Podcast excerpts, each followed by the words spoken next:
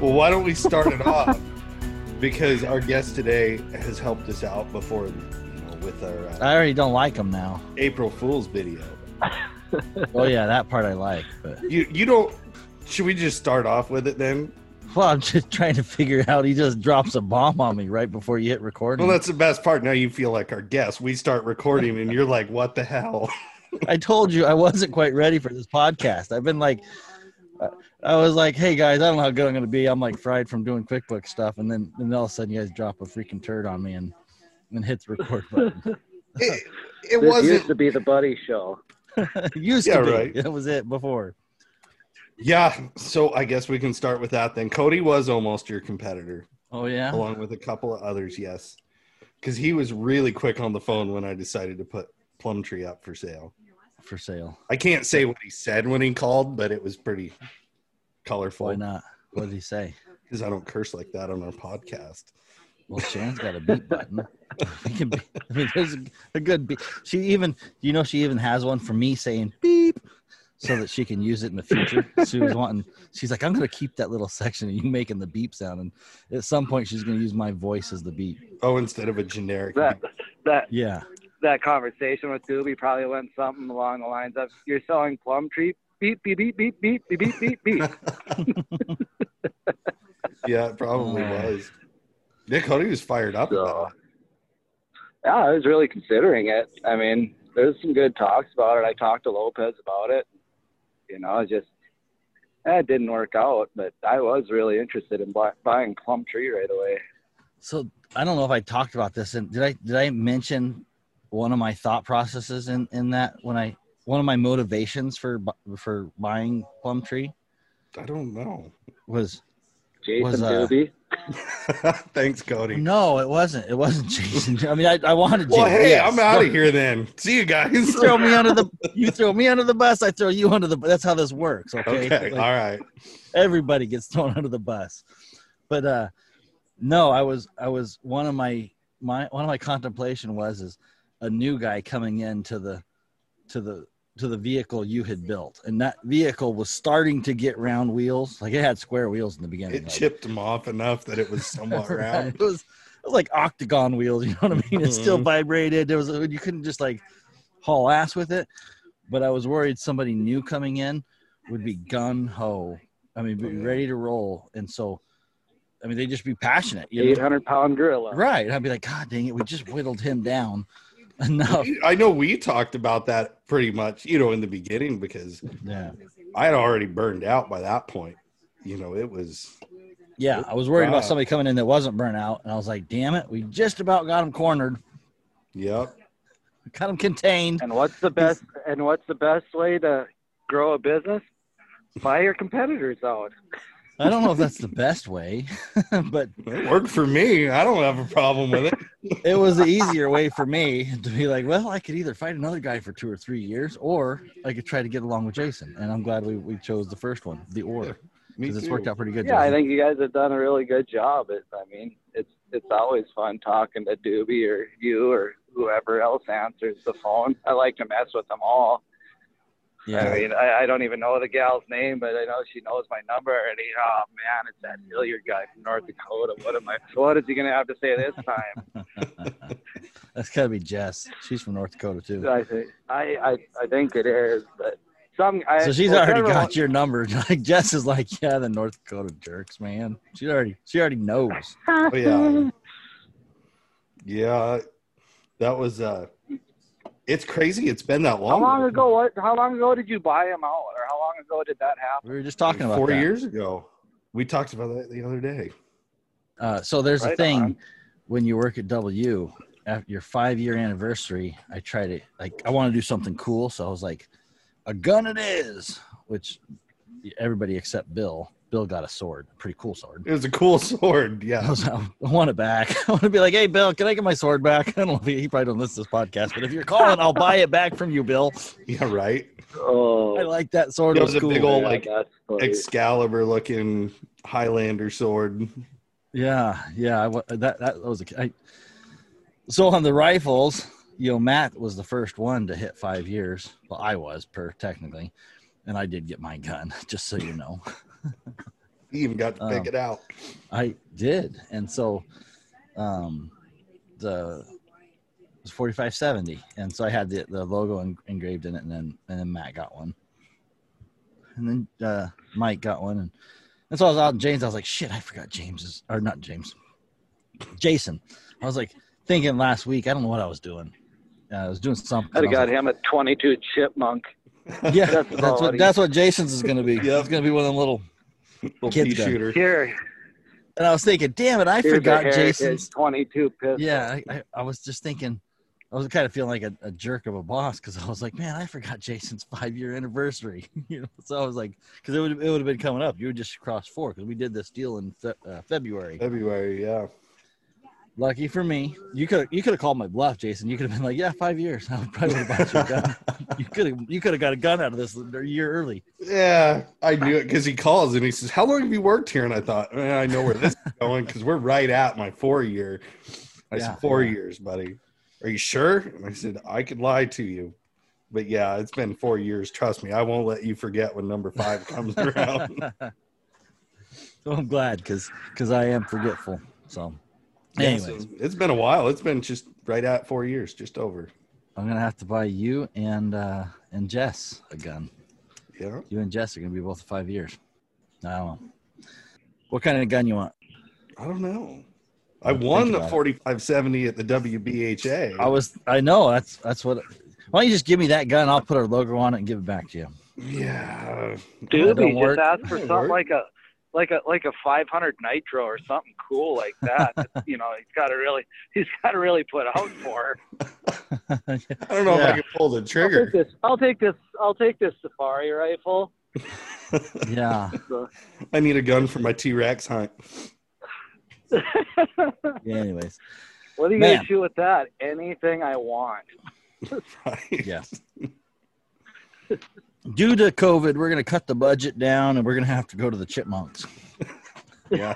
Why not? Everybody else blames COVID for everything. can you even find chipmunks anymore? I mean, I like I always see them as like crickets or something like that. yeah. I, crickets. Mhm. you know, I actually bought a chipmunk when I was 17 years old. I'll never forget it. I just thought they were the coolest rifle, uh, coolest rifles ever.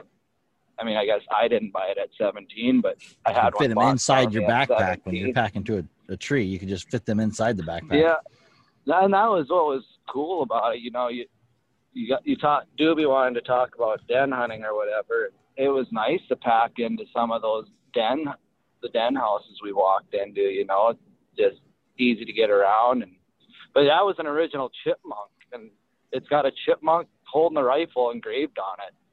Yeah, I haven't seen one for quite a while. De- den houses. What's a den house? And we are So, uh, recording, Cody, just so you know. Yeah, that's all good. So in North Dakota, Apparently, you know, we got to be careful about the den house. Yeah, yeah, yeah, yeah. So in North Dakota, you get these nice cold winters, and you get some of these guys that that are going out strictly for fur. You know, you know that you got guys that take coon up here just for fur with hounds, and I guess I'm one of them. You know, you you get permission on some of these places where people are having coons move into these old farms, and you know, you usually get a pile of coon in them, and yeah, you go in there and take a pile of coon out. You know, usually it's problem problem places that you get phone calls on and stuff like that. Hmm. So They literally just move in to these Yeah, yeah, abandoned yeah. No. I mean, you know, these places are run down, old places or whatever, like old barns or whatever. We uh, we walked into one on my buddy had actually, and I don't even know how old I was, but we uh we ended up pulling 25 coons out of that one place. I mean, those people had been complaining about them tearing everything up, you know, silage piles, stuff like that. So, and, and I mean, that was strictly to sell them. You know, we were strictly shooting coons to sell them. How much you make on? How much you make on a on a coon? You know, not nothing anymore. A jacket, you know. I, I'm actually in the process of shooting coons to get a blanket made. I guess right now. You know, Give me a jacket. big- like, Like- give them a coon. They give you a jacket. So, like a jacket. Actually, there's this lady in Idaho we'd ship our coons off to, and and she made she made a lot of stuff because the coon market kind of went to nothing, and uh, she would make glove mittens for us or a ve- vests, jackets. Um, she made teddy bears out of fur. That was those are kind of neat. I'll have to get you guys a picture of that. But she made teddy bears out of fur. So I mean, like the coon, we really kind of got out of selling it, and I and I haven't den hunted like that in many years just because the market's not there for them anymore. You know. So Yeah. See, and, and Yeah. I'm kind of, uh, I'll probably irritate or, or piss off a lot of people saying this, but I'm going to say it anyways. But your buddies, so I'm used to it. You're like, but I, at least for bobcats, I don't, I don't mind when the when the price goes low because it's like, man, you know, when the price goes high, right. the trappers and the you know people start whacking them, and you know what I mean. Like, there's a lot more effort to harvest them, and when the when the price Yeah. goes low, not so Nobody much effort out there to to take them, and so it's like, man. So for me, especially catch and release, I I I don't mind the prices for fur going down because it keeps people like you out of the No, I'm just kidding. Sorry, No, need I? Let's not be personal, but no, I, it just stops. You know, there's not as much effort to harvest. Well, there's a lot of work Yeah. involved that most people I don't think understand what it takes to put up hides. In fact, Brandon and I were just talking no, the other night. It's a lot of work, and when you're fleshing and stretching and all that for, I mean, what's a coon hide go for now? Can't be over. oh man, Five ten bucks? bucks maybe. Skin, skin, flesh, and dry coon hide. You know, like one of these northern coons that we have over here. I mean, our coons are sought after up here. because they're But- big. Ten bucks. I mean, we got bucks. big, nice, nice Okay. coon. Yeah. And 10, is that- 10, is that- bucks for it? Yeah. So now is that is that you you you've you've hided it? You taking the hide off Yeah. and stretch it at ten bucks? dried. Yep. How much time does how so how long does it take you to to take the hide off one? A long time. Skin A skin. no, it don't take a long time, but I mean, it's a No, that- process, you know. To Yeah, no, but how many minutes? Like you, uh, I hand you a, a, a, coon. How I mean, long the until skin that hides off? the skin 'em, it don't take too bad. You know, a lot of us are getting these. I mean, it's like I, I wouldn't call it a skinning machine, but it's it's basically a puller with a wench, or it's a. You, we aren't pulling them ourselves anymore. It's on a wench, and uh, you basically drop the coon down through a square and clip. You skin him out to basically his belly. You drop him through this square and you clip a vice. You got clamps on them, clip the fur, and you hit a button on a winch, and it pulls them up, pulls them out So- basically like a sock. I mean, and like five you minutes. know, it don't or- take very. Yeah, five minutes or less to skin one.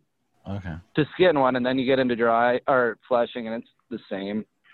so five know, minutes to, and to then- skin it, and then five minutes to flesh it. Yeah, ten minutes, Ten minutes, and, and, then it's ready to go to the it- hide. Yeah, it gets ready to put on a board. And then you got to dry them. Gets ready, stretch. How long do you fiddle on the board? It don't take no time to stretch them out onto a board. Okay. you know that that's a that's the easy part of stretching them out onto a board. And some of these guys that are going to listen to it are going to go, "Gosh, if it's taking him ten minutes to do that, it's a lot of that's a lot of time." You know, I know that's what I, that's So- what I'm in the in my my timeline. I'm like, okay, and so you normally have a pile of them, so so you just knock them out one at a time. So in an hour you can Yeah, get five of yeah. them done. well, and then- and then well, no, you really can't, you know, because it gets so darn cold up here. You you know, you got to bring them in and thaw them. They're you know, that a lot of them you set them out and freeze them, and you got to bring them in the shed to thaw them a little bit because you drop them through and they're still fro- froze in the belly. You'll pull them right in half. You pull the hide in half, and it, you know it's done. Then it, it's garbage. So you got you take time to thaw. You know, bring them. You know, you only got so much room in your fur shed. You take time to thaw them, and uh, yeah, So how So- many an hour do you think you can knock out? I have no idea. Enough to make a pair of mittens. Yeah, enough to make two. I'll, I'll do two in an hour. But I'll, Two. It's the prep work, though. I mean, it's not even like the time of taking the animal, but like when it's the nostalgia of doing it because I can tell you right now, if, if you had to pay, I mean, at at ten bucks, you know, two an hour, that's twenty bucks an hour. You're not making a living on it. well, you know, you ain't. You know, and that's the thing. You know, doing it like we are, you gotta shoot. You gotta kill a pile, and you gotta get good at skinning them and fleshing them and getting them up and off. And I mean, it's it's a job. You know, Yeah, it's a yeah. job, and you know, so like I said, I haven't, I haven't taken a lot of coon like that in many years. And you know, back when I was young, like when I was doing this stuff with my dad, uh, we never skinned them, and you know, we never we sold them in the carcass, and you know, getting an eighteen dollar average on coon or whatever like that. Well, heck yeah, you go shoot a pile of coon and throw them at the fur buyer, and you don't ever have to touch them. You know Right. Yeah. as far as putting a knife to them or anything like that. Now, if you want to make any money off of them, you have to, you know, you have to put the work into them. So, like when I'm shooting coon now, I'm, I'm not out there killing every little ki- coon, everything like that. You know, I'm trying to be selective unless these people are calling us in to get rid of them. You know, Yeah. be selective on them because all we're doing is using it for, you know, like clothing, you know, making clothing or whatever. So we're not killing a, a bunch of them anymore. You Right. got big coons up there too, don't you? We do, we do. You know, we we, we really do. Uh, we shot a, I we weighed it last year. We shot a 45 pound coon up here last year, which Holy I mean, smokes. people might say that's ridiculous, but I mean, and I know I've seen bigger. That's coons than that ridiculous, man. Oh, I mean, a- we a call them. BS I button, mean, bro. everybody's like, "Yeah, this guy's just a coon on our town." We fight mini bears up here. That's all these dumb things are, is mini bears. I Uh, mean, and they are meaner than a dog crapping tax. Well, and they got I thumbs. mean- I think that's the worst part. Like uh anybody who spent any time around a coon, like I used to have a pet coon. me and, too. Uh, they're weird because they got four wheel drive all the time. They got Oh, yeah. thumbs. They steal your crap all the time. But like, think about a 50 pound bear and it's a lot like a coon, but that coon's got thumbs that it can just grab and rip and tear. I wouldn't. my Oh man, you you bring your dogs up here, I'll promise you, we start getting into coon, you're gonna have notches out of ears and stuff. I, I don't know what these things' problems are down here, up here. Like they just want to fight on the ground. Let's do it, you know. You you want to go? And they, and they, you know, yeah, we tree. We don't have a lot of trees up here, but we tree and stuff like that. But I don't know. We we end up catching a lot of coon on the ground like that. So I uh speaking of pet I don't know if we have raccoons, fast. I don't know if we have fast, fast, fast dogs or slow coons. I don't know which one it is. So Yeah. No kidding. Speaking of pet coons, my my pet coon put me in the hospital for like two or three days. Oh, yeah. It uh yeah, it, it those things apparently have really dirty mouths. Like Yes. they um in fact so I it was on this hot tub there and, and I was I don't even know how old I was, but I'm not even gonna say. But I thought he um, was chilling with a Coors Light and a coon in the hot tub. in the hot tub. It was sleeping on top of it and I went to go grab I, it. I, I was 12. yeah, yeah, I had my Coors Light and was like, you know, I, I can say that I was a little more cocky than I am now. You know, you know, it was a kid Oh yeah. and uh, or a young adult probably would be a more accurate um, statement. But that thing, you know, uh, was hissing at me, and I was like, "Yo, yeah, I'll grab, you. I'll show you." And I went to grab that thing with my right hand, and I didn't show it. No. it apparently showed me, and uh, bit the crap out of my right hand. And I mean, like a smart gentleman I was at the time, I just doubled down and went with my left hand, and he quickly uh, showed me that he was okay with left hand or right hand, and he chewed up my left hand as well. And uh, Dude. finally, I, I decided that he was going to win that argument, and I I left him, you know. But And after hitting me in the head with a hammer several times, I had to give him my gun. I've got kids. it was like, man, I. So it was impressive that I don't think they have any bones in their body. It's just like a ball of fire. Oh, no. You know I mean? you, you ever seen the things that those the holes those things can go through? Oh, yeah. Gutters. Holy moly! They can Yeah. put their head through it. The rest of their fat little bodies going through it. Yeah. And it's hard. Yeah, so I, I, that was the one thing I learned. If you want, if you want a lesson out of this podcast, is, you know, tough guys that get bit in the hands. Your hands have so many tendons in them, and if the infection gets in your tendons, it travels up your arm at, a, at an extremely fast pace. Like, you know, I mean, it'll sore from getting bit, and you're like, oh, you wash it off or whatever. But if you don't get the infection out, and so by that time, so I went to urgent care at like six, six thirty or seven at night. You know, this probably happened at three in the afternoon or whatever. So six o'clock, I'm in urgent care, and and the doctor's like, "Yeah, we think you should go to this hand specialist." And I'm like, huh, "I'm not going to no hand." You know, what I mean, like, I'm not going to the hospital. What are you talking about? Give me some medicine. So I took some medicine, and and by 10:30 or 11 o'clock that night, no, was, that's what it was. I I woke up at 10 or 11 that night, and my hand was just a big old balloon, and it was just throbbing. And I went to urgent care, and they told me I need to go to the hospital. And I told them, I said, "Well." I'm not going tonight, but I'll check. You know, I was, I was a badass. I was like, I'll check in in the morning. I'll Looking go. like Mickey Mouse. Yeah, you were a real badass. exactly, big old club Hey thumb. guys. and uh, and yeah, th- how quickly that infection traveled up my arm to to dang near my elbow. My whole arm would just look like a balloon. And uh, you know, the next morning, I mean, that's when I actually seen a hand specialist, and he's like, getting an infection in your hands is absolutely no joke. I mean, he, he's like, you you uh if you wouldn't have if you would have waited a day or two we we'd have some serious problems and complications so now i get a little cut in my fingers like a, i'm like a little priss i'm like oh I take it Wanna me- serious. yeah i don't want to get infection man don't get infection my wife's like oh shut up i'm like no you don't understand yeah, no kidding. Well, I mean, they got bad stuff going on. You got to think about like coonhound paralysis. You guys ever deal with that up there, Cody? yeah, I gotta.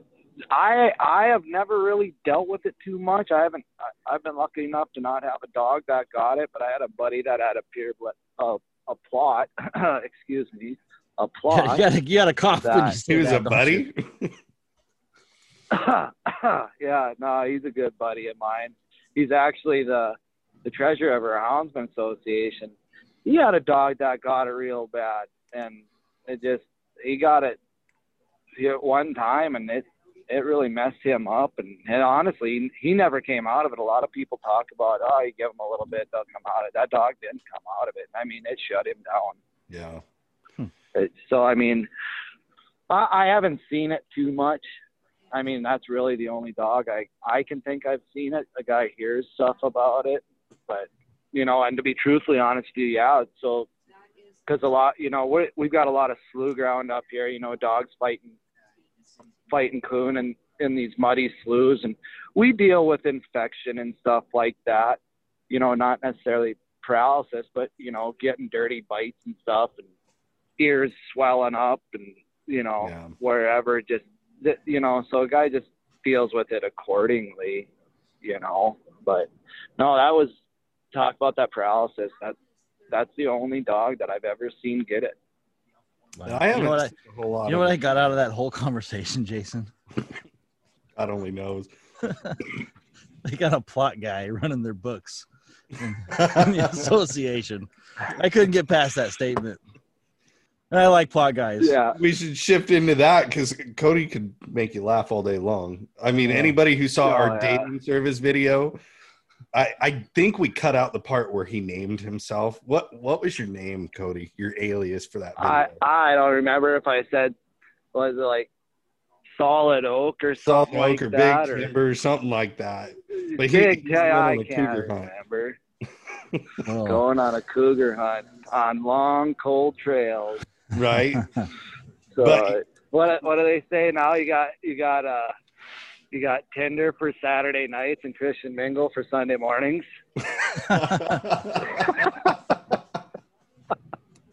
Where's the DU app sitting there?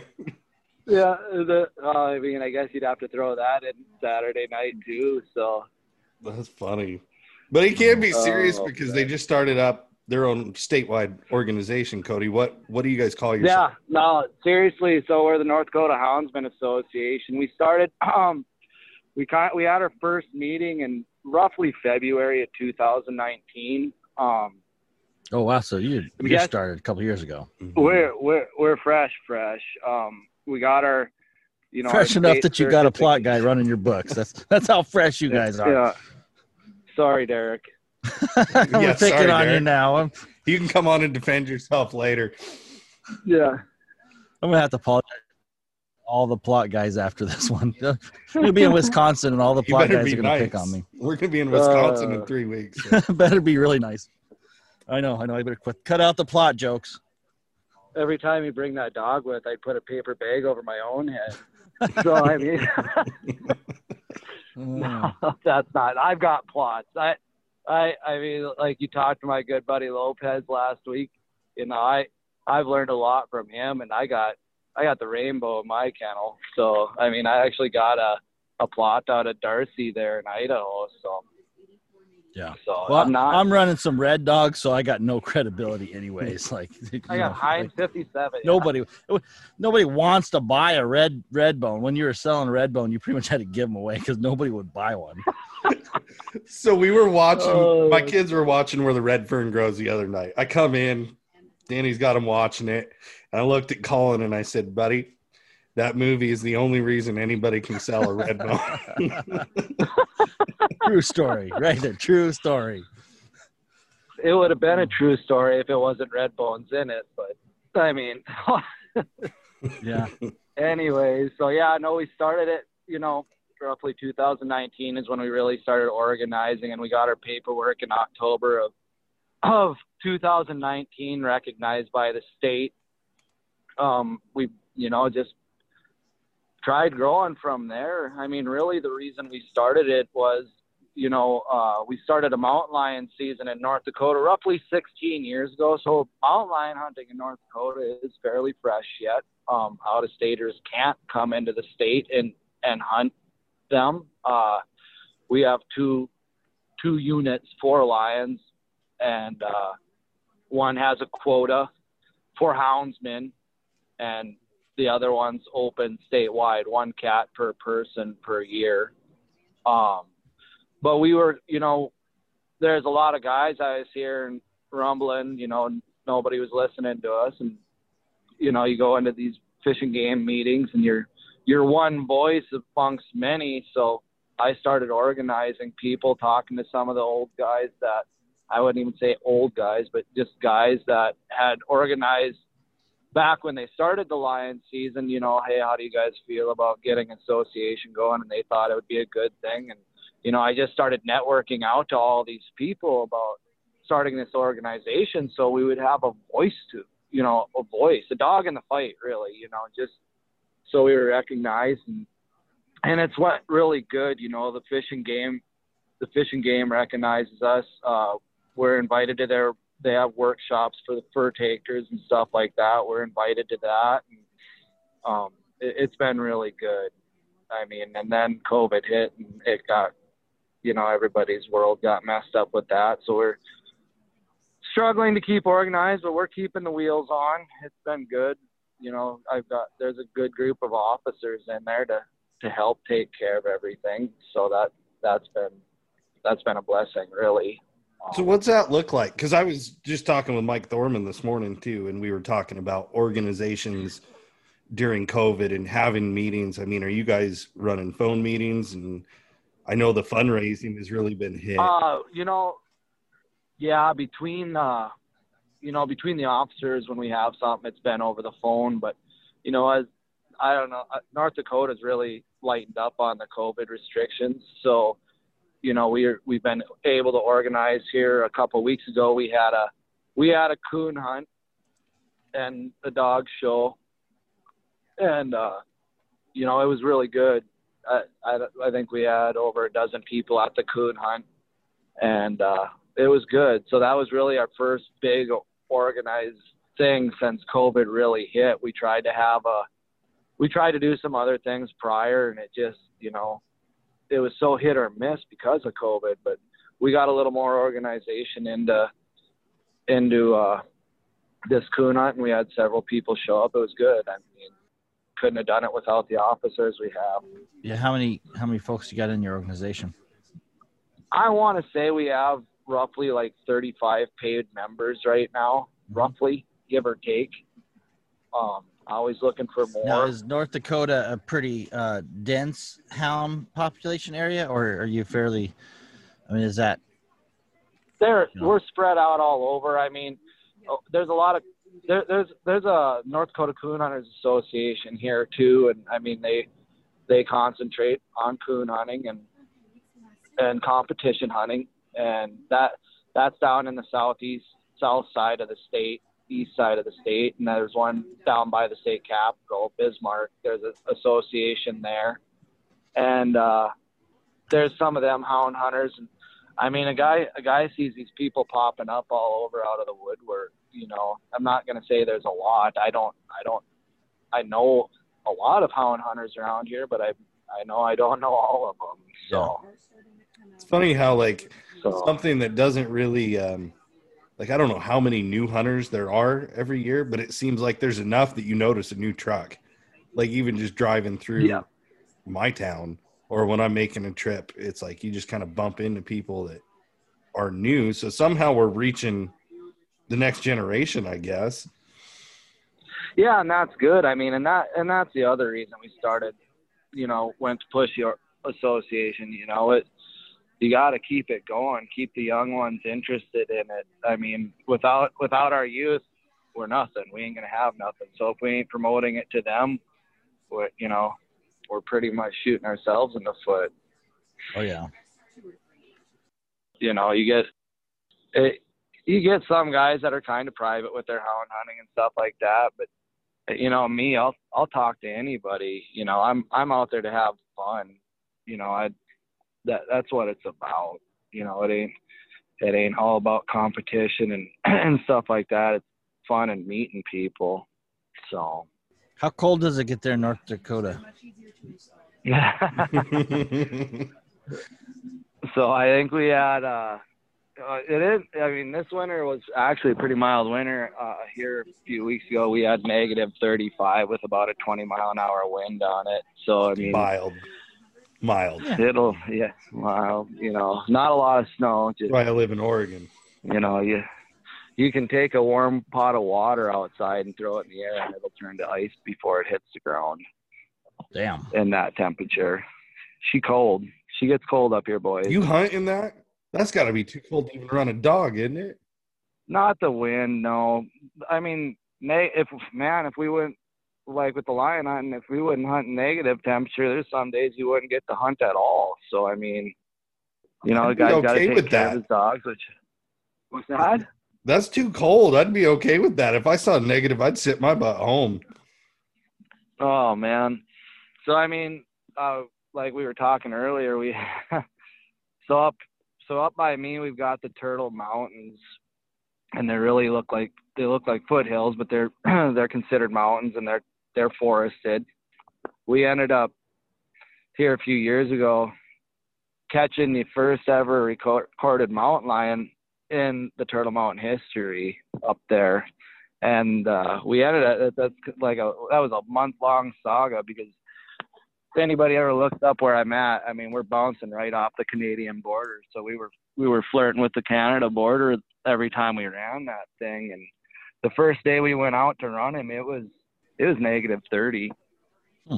Went out to run him. It my buddy had cut a track at work from this thing, and we went out that afternoon to run him, and uh yeah, it was negative thirty. There's no wind, so that, as dumb as it sounds, that helped. But yeah, it was negative thirty, and we ended up getting him going, and we were about half a mile off the Canadian border, and had to cut the dogs off. He he squirted right up into Canada. So that was the first time we ran him, and then the second time it was a lot nicer out actually, and and we got we were ways behind him. This cat was going through through cabins and stuff like that. And these people wanted us to get rid of this cat. we ended up losing him again. And then uh, the funny thing, you know, they they talk about where one predator walks, often walks another, or whatever. This this cat had every time we ran that cat, he had basically taken the same trail in a month, three times in a month. And the day we caught him, he walked across the same spot he walked the first time, and he was actually underneath somebody's cabin. And like I said, my buddy was at work, and he peeked his head under that cabin. That cat squirted out of there or whatever, and took off into the timber. And we ended up putting dogs on him shortly, yeah, hour or so after that. And getting him caught. And that ended up he ended up being a 135 pound tom, so he was a he was a respectable cat. but no, that was yeah. We flirt was- with the Canada border quite a bit up here. Yeah, and that was uh, the first documented cat in that mountain range or that that region. Yeah, uh, that that's what they said. It was the first documented mountain lion in the Turtle Mountains. Why uh, is that not habitat for them, or they just not had not been in there? No, they're they're just not that heavy up there. I mean, they're up there. It's just it's more so finding the needle in a haystack than finding them. You know, Hmm. there's a report of them every year up there. I mean, honestly, we've ended up seeing more bear sign up there than we have cat anymore. Uh, I, we've got a lot of game in North Dakota that people just think, oh, what, you know, it's North Dakota, what's there? But you know, we've got um, Fargo. over in the northeast. That's Fargo. about it. We, yeah, they made a movie about us guys. Yeah. There's a wood. chi- There's a wood. Well, chipper. hold on, because we haven't visited this one in a long time, buddy. Have you seen Fargo? oh Dear man, Lord, have you? No, but I know that I've seen I've, I've seen the title of the movie. I knew there was a movie called oh Fargo. Oh my gosh, Buddy has not seen any movie that was ever produced after nineteen what eighty probably. no, 80, 80 something. You got to watch Fargo, and it'll give you a hint. If it doesn't have Clint Eastwood in it, I'm not watching it. No, no, if it doesn't, if it didn't have Mickey Mouse, and now it's now it's the Loud House or some stupid Oh. crap like that, right? Oh gosh. Yeah, don't Yeah, watch Fargo watch with your Fargo. kids. And Oh, then yeah. you're gonna go. Well, Cody doesn't talk like those people. Oh yeah, you Oh. betcha he does. Hey boys. So no. All right, so Well, what's I Fargo mean, we got- about, Jason? Uh, what am I missing? I'm not on? gonna give it away. There's You- all kinds of good stuff. probably- There's a wood chipper. Yeah, the wood chipper. You just gotta watch it, buddy. Ah, Sit down. It's not a family movie, so not a family movie. No, no, there's definitely parts you do not want your children watching. Yeah, so But it's it's pretty good. Fargo. I got a whole list that I, I don't even keep track of how many movies I was supposed to go watch. This is gonna be another one of them. You're like, hey, ask me next week. Did you watch it? Nope, I didn't get time to watch it. Yeah, that was No. my only experience was driving through North Dakota and stopping in Fargo. I think I went it must have been that Heartland hunt in Wisconsin. And I was driving home. Yeah, and- you said something about that. Yeah, because I wanted to see Fargo just because. I'm like, man, I'm, I'm going to detour. I literally detoured to g- get that far north Just because of the movie. just because of the movie. I'm like, well, I, I just want to say I did it. You know, apparently I have no issue with windshield time, as everybody knows. So yeah, I just drove through uh, Fargo and thought, that's a letdown. Not at all what I was expecting. Sorry to our Fargo Hey, we- customers. hey, Sorry. just we right there, Jason. Car- thank you. We also we also have Carson Wentz, guys. Let's get real for you football fans out there, and everybody's gonna go, yeah, great one, great one, Hilliard. yeah. Well, Oh, so we, are gonna so Jason's gonna offend the Fargo guys, and then I'm gonna offend the Plott guy. We're just gonna have everybody offended by the end of this podcast. I just didn't This is- expect it to The be. Yes, red bones, one. the red guys are already Yeah, the red bones. I didn't expect No. Fargo to be like city. If I start getting hate mail, like it's. I it's didn't do this, city. guys, to get hate mail. Oh, you can get it now. Well, So so for the national or for the North Dakota Houndsman Association, I just want to throw this out there. Uh, anybody listening, we do have a portion on our website at dusupply.com that's called Join the Fight. And I know you guys are on there along with a bunch of the other clubs across the US. So I figured that might just be a good time to throw it out there because I know a lot of these clubs through COVID, I mean, they haven't been able to have their fundraisers or, or do anything like that. So if you are a houndsman and you're looking to support other clubs across the U.S., make sure to check that out. And you can find, uh, like I said, North Dakota Houndsman Association and a bunch of other clubs on here. yeah, just go to that's been a great. That is a great thing, guys. Yeah, dusupply.com. Join the fight on top, and pick up an Alpha 200 combo. while you're yeah, there. while you're there. we'll give, we'll give our sharp plug here. Uh, how does that work out for you guys? or check out the dating The site. Jays. so, so Cody, how does that work out for you guys as a club association? I don't know that we ever talked about this. I've talked to it to some other It- clubs and stuff. it's worked really good. You know, you you guys get the they they get their membership through you guys. You send a mem- you send a check to us, I believe is how that's working. You send in a check to us with that person's information. We're sending them their their membership card, and basically, I think we're send sending you back a confirmation that we we've received it and we've sent out. So you you know, so the these people just aren't people out there aren't just sending your money to some random place. Plott you're, you're getting confirmation. You, Yeah. you know, you're getting confirmation. if you want to keep the Plott guy out of the, the loop, we'll, we make sure the Plott guy puts it in the right spot. There's some accountability when you're when you're ordering from the Plott guy. No, but no, that's good. But we I want to make sure that um that we're clear. So like when you go on there and you spend 25 bucks to North Dakota Houndsman Association, um, every penny of that goes to the club. So if you use a credit card, we don't take out the credit card fees. We don't take out the amount for us to, to ship it. We don't take any. I just want to be clear because there's there's probably some people who don't like us that would be like, oh, Buddy and Jason are making money off of selling hound, um, Memberships. hound memberships. We're not making a penny on this stuff. So you know, I just want to make it really clear that that, that uh, we we every penny that the club gets, and we pay all the fees, all the the credit card fees, all that stuff. We actually lose money to do this, which don't make don't don't feel sorry for us, but um, I don't. yeah, we can afford the credit card fees to make sure that happens. Well, I mean, if you could afford to buy a plum tree out, you should be able to afford that. I'm just kidding. he bounced the check. That I bounced the check, and that cost me a lot more than it was worth. Okay, I want a refund. I'm take- yeah, right. I got a 30 day policy or a you know, four year policy on that. Four-year return policy. You can have them, Cody. I'm going to give them over Just to let you. Let me know. Oh, man. yeah, right. So when we start, I say we, like I was here when you started it. I mean, it's up to quite a few clubs now, too, buddy. What is Yeah. it? Twenty of them on there. Yeah, I, I see North Dakota, Kansas, Tennessee, uh, Maine, Michigan, CHC. Virginia, Montana, Idaho, the Utah, Upper Peninsula. There's Eastern Idaho, California, Illinois, New Hampshire, Oregon. I mean, we got pretty much quite a few. And in any state association or club that wants to join, they need to have their board members approve it and let us know that, that, they're approved. So we don't just put people, we've had people go, oh, you need to have this club on. The way that works is, is if the club board doesn't want it, we don't do it. So, so there's some states that may not have that on there, and you don't don't tell us we need to put it on there because the the, the board needs to approve it and tell us that they're we're okay to do that because we don't want to cause any grief by by selling memberships for something we're not approved to sell memberships for if that makes sense so I just want to throw this out there for those guys. You know, these states out there that don't, I, I don't know if every state has a houndsman association or not. You know, if there's a group, you know, there's states out there, you guys organize. I mean, organize.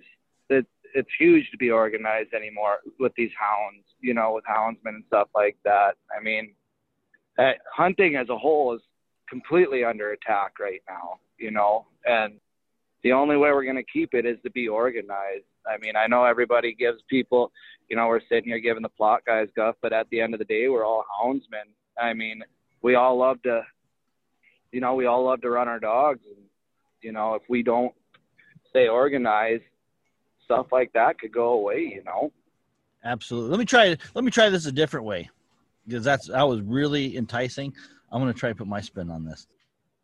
If north dakota can get a Plott guy to do his treasury there's no excuse for you not to get organized. Start your association or join your association today. I don't know which way is better. Cody i think you may, uh, you might have beat me. Yeah, stick with Cody's on that. one. but those relationships, I mean, getting invited like you are to the the fish and game commissions and all that. I mean, it's all about being seen. I know that's what Mike and I were talking about was, you know, being present and having a face because a lot of times when you meet these people in a meeting, you're opposition. Where if you can be organized as a club and build those relationships before you uh, go to war with them, let's say, it, it makes a big Work with them before you have to, before you have to do anything against them. You know, they're more like, you know, work with them. Don't, you know, you say go to war. It's not even necessarily go to war. Just figure a way out to work between each other. You know, that's, that's the big thing. Work Mhm. with each other, you know. And if you got a face in there and you're in there working on on certain issues, you know that they're gonna listen to you a little more than you come in there hailing fire and brimstone and oh boy, here comes the you know here comes the Hellman Association again. What are they gonna have for a problem this time? You know, as opposed to Right. having a positive outlook in there. You know, I I mean I I look up to the East Idaho Houndsman Association big time. Those guys are amazing out there. Jesse Van Leuven, Matt Borg, those guys like that. They, um, Jamie Newman. Those the, the the job they do is amazing. I mean, it is amazing, and and it you know we've shadowed a lot off of them.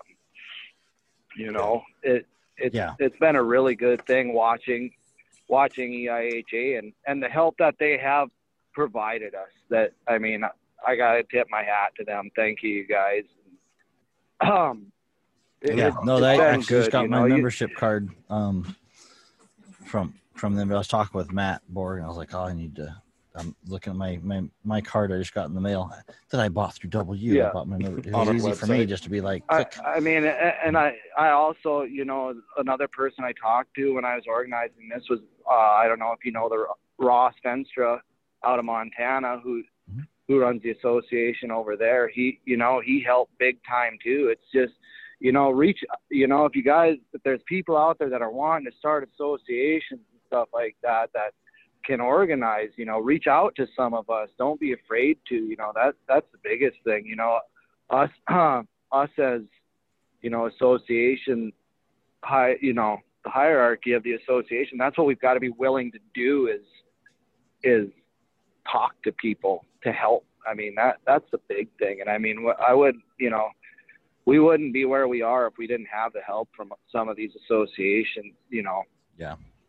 Walking us through a Yeah, and, and I was with somebody new, and uh, they were asking, they were like, "Well, how do we network and how do we, uh, you know, how do I meet houndsmen?" And, and I was like, "You need to find your state association." You know what I mean? Like that is Yeah. a good place for people to, new people to show up and and and meet people and, and kind of start to get in that circle. You know, because because it's really difficult for for new people. So if you're new, those are the things you need to look for is, is step up to those associations and it's going to be awkward when you show up you know you don't know anybody but but you got to start you know meeting people and that's where you'll meet people and and if you have a they have a dinner or anything like that man those are the places that at least for me that's where i started to to learn networking and stuff and, and meeting new people and stuff and, and all that good stuff Yeah.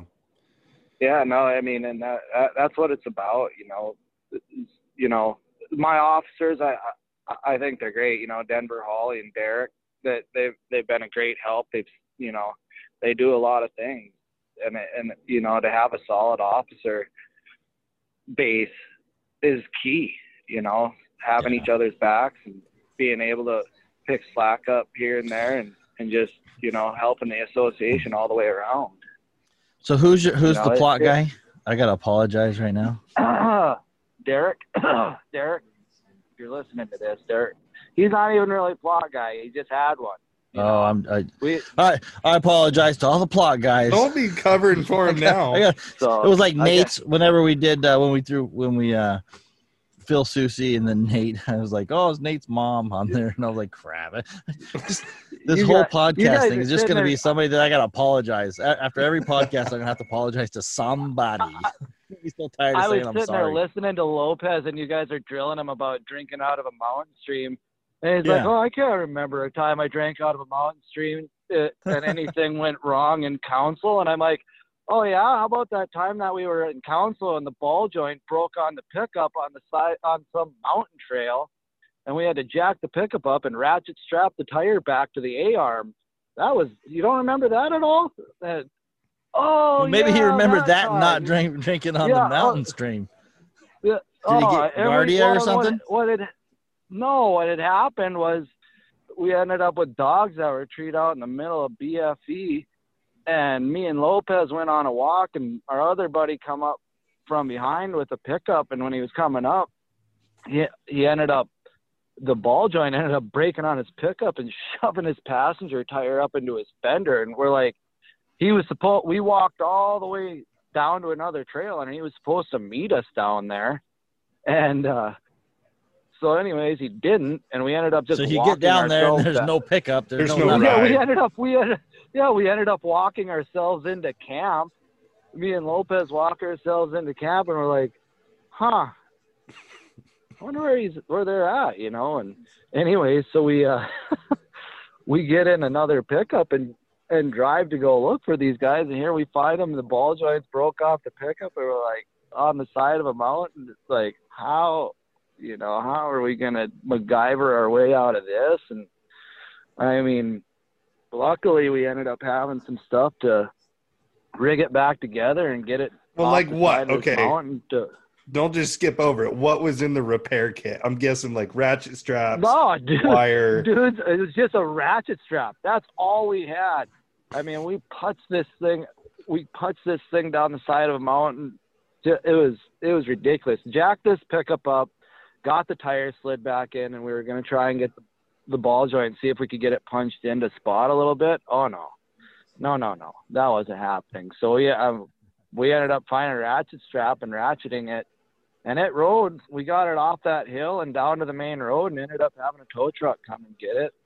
Ended up going out that afternoon and catching another bear. It was it's just a it's a good time all around. I mean, I Lopez, he, I've been in so many situations with that. So man. where It's does drinking even- out of the stream in this whole story? I'm, I'm with I'm I'm sticking on Nate's side right now because because if I were to if you were to tell me, oh, it you remember that time you drank out of the stream? I'd have been like, no, I don't. I don't remember the time I drunk out of the stream. So you would have said, remember the time your tire fell off and you you you had a no. air- Oh yeah, yeah, I remember that time. what he's so good about. Oh, it's not that far. It's not that far. Here Oh, we he's get one of up in those. the middle of nowhere without any water with us, and I'm like, you know, Nate, I could really use a drink. I'm kind of a flatlander here, bud. You know, walking through the mountains. And he's like, well, here, just drink out of here. And here's this little trickle coming out of the rocks. And he digs a little pool, and I'm like, really doing this, huh? Really doing it. sure enough, he dug basically a bowl in this in the dirt, and we ended up sucking water out out of this bowl. And I was like, Complimentary case oh, of Giardia. uh, See, for- uh, for- For me, that's not such a big deal. I would've remembered here where there's water ball, everywhere. Now for you it in a was a big deal flatlander, that, you know, not- yeah. It was a big deal to the fat flatlander, right? Yeah, the Flatlander's like, whoa, there's been a lot of shit in this water. Hmm. but for me, I'm like, oh, it just comes Well- out of this bottom and you're good. It's clean water. So we don't It's have good. to worry about that dead deer that's laying up in there. A ways up. I mean, it's, everything's okay with that. No. You know, I, I mean, we. I will probably you know- have to deal with Giardia at some point in my life. I'm, I'm Oh yeah. you know, the odds are probably there, but Do you pack a um, life It, it's far, part of the fun. I'm starting to. It depends where I'm hunting. Um, if I'm Lopez hunting, has pulled so many on. Oh my gosh. yeah, if I'm He's hunting in good so country, if, if if it's good country, you know, like over here, there's plenty of water and and uh, I, I I guess I don't recommend it because I don't want you calling me with the Yeah, don't sue us because you got Giardia. right. But uh, and Matt's dad got got it or something. I remember him; he was all serious about it, and I and I imagine if you get it, you take it a little more serious, probably. But you know, I guess He- I wouldn't go over to uh, the flat ground and drink out of flat water, but up in the mountains, I'm pretty normally pretty confident about it. Yeah. we ended up I was with him one time we ended up losing some dogs over the top of this mountain and lost signal on them and it was getting dark and Lopez ended up hopping a snowmobile all the way up to the top to the ridge and he he had, you know ding service on him one time and he come back down he's like I got him they're showing that they're sitting and I'm like well how far are they and he's like well we got to go up over the top top of this mountain and then it's about a mile down to him. And I'm thinking, okay. And he's like, well, Cody, you want to? Will you come with me? There's a couple of us. And I said, yeah, I'll go with you. No worries. And about 10:30 that night, you know, we we me and Nate cruise up this hill, cruise up this hill, up this mountain, as high as we can get the sled, get off. I don't even know how far we walked. Walked in and ended up finding the dogs not they didn't have nothing caught. They laid down on a kill or something like that.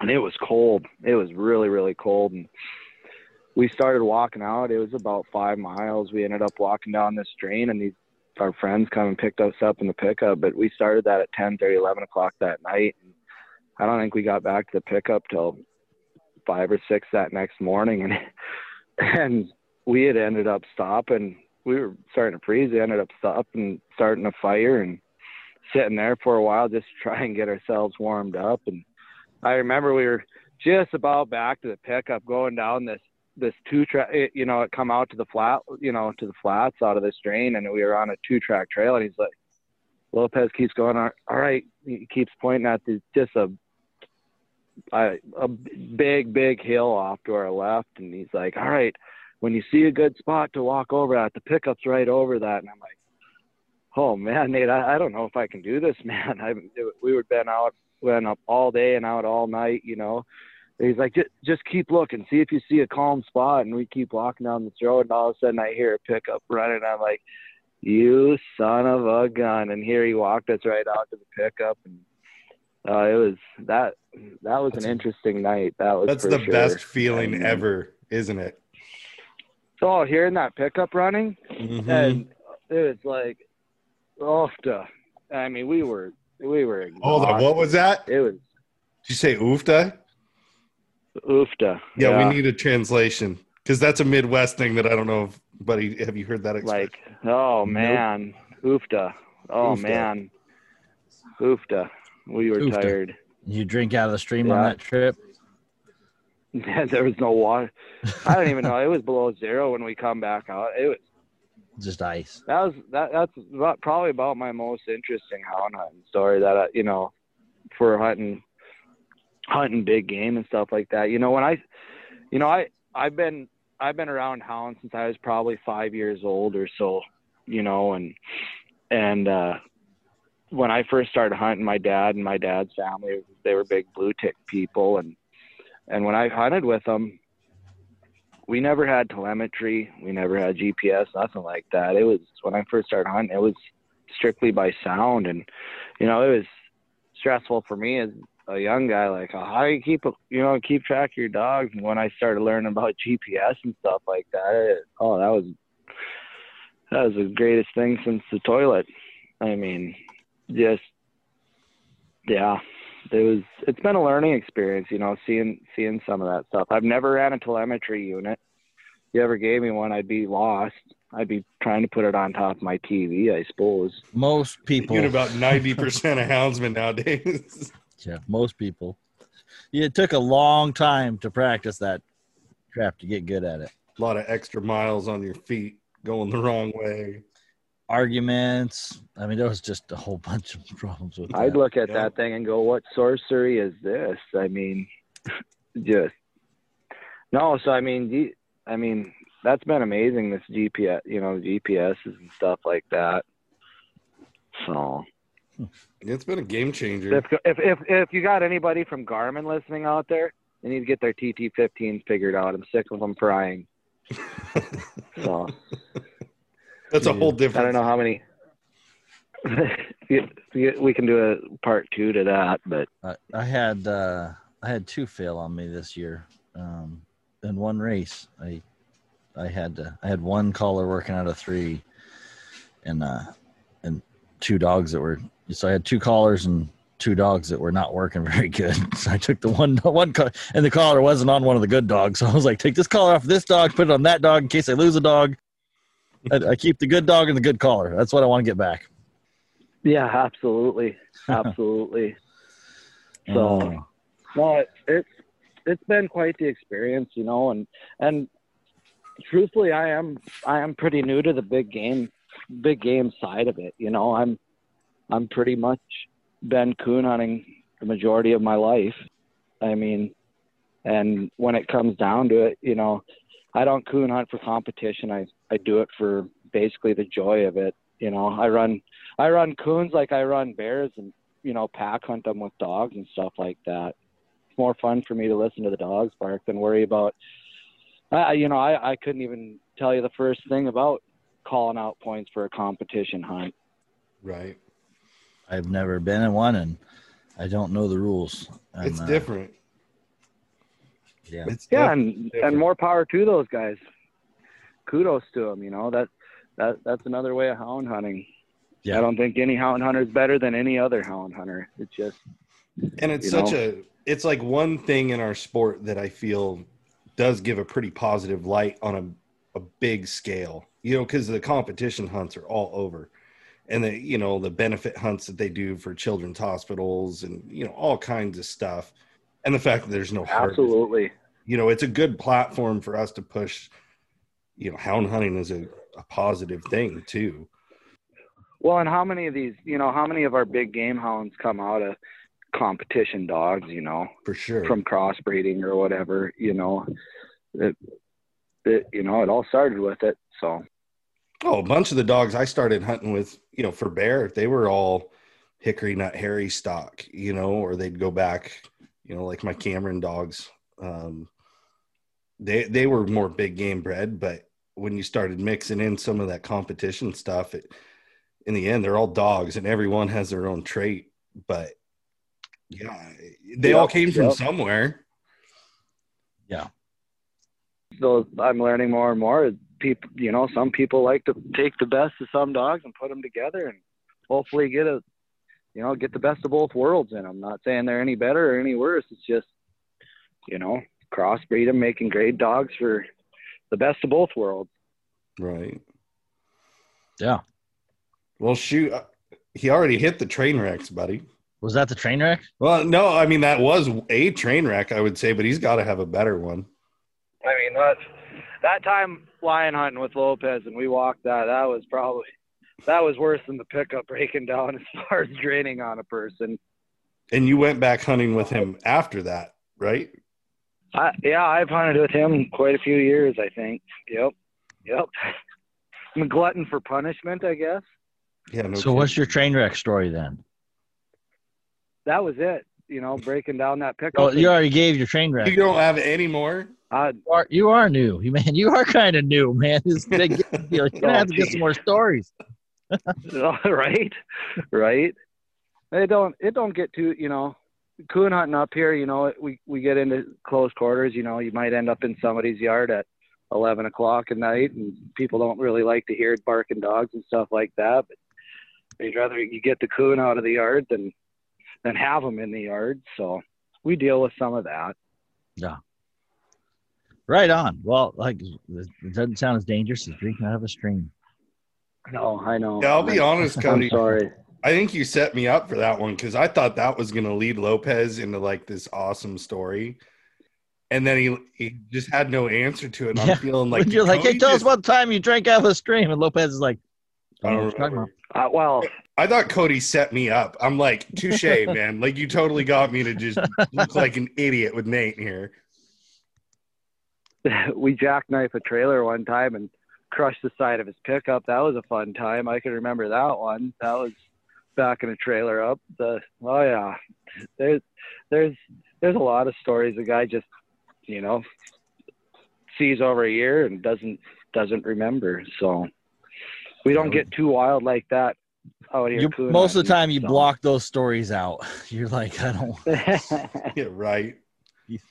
If it costs you more than the five hundred dollar deductible, you you got to block that out. Oh yeah, Like broken back windows and yeah.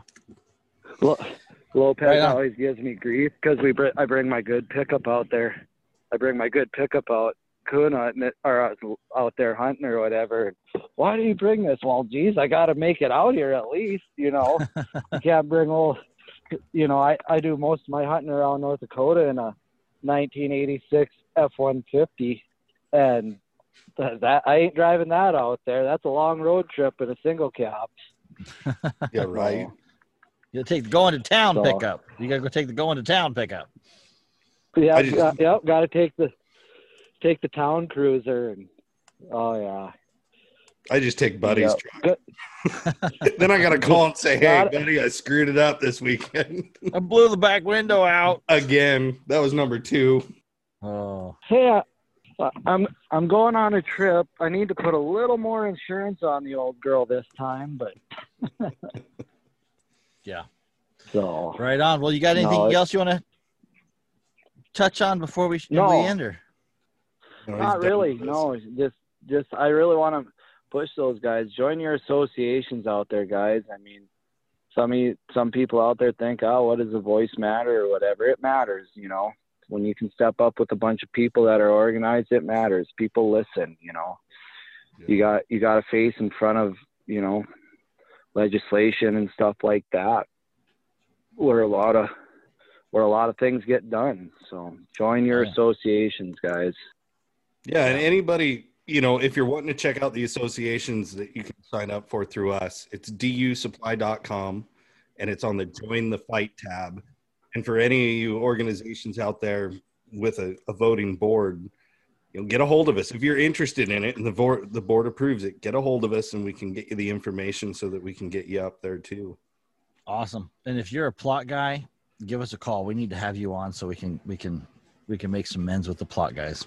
Yeah, I feel like we've had a, a train here. We started with Phil, and then it went to Nate, Yeah, we, and then Cody. So I feel like we need to pick somebody from this. it's gonna be it's like the apology tour, right? Whoever I gotta apologize to. So right now I gotta apologize to the Plott guy. So I gotta find a Plott, Plott guy to to apologize to. We You're gonna plot have to find some Redbone guys here pretty quick too. So yeah. There's not many of them. I mean, so I'm just doing the math. I'm like, yeah, but there's a lot of Plott guys. I got I'm probably got to work on that. So collateral And that- damage. The Redbone oh. guys are collateral damage, right, buddy? 2021 apology tour, Buddy Woodbury, and, and we're seeking a Plott guy. well, yeah, old Billy Coleman, he ain't liking us too much right now. So no kidding. Have a good one, guys.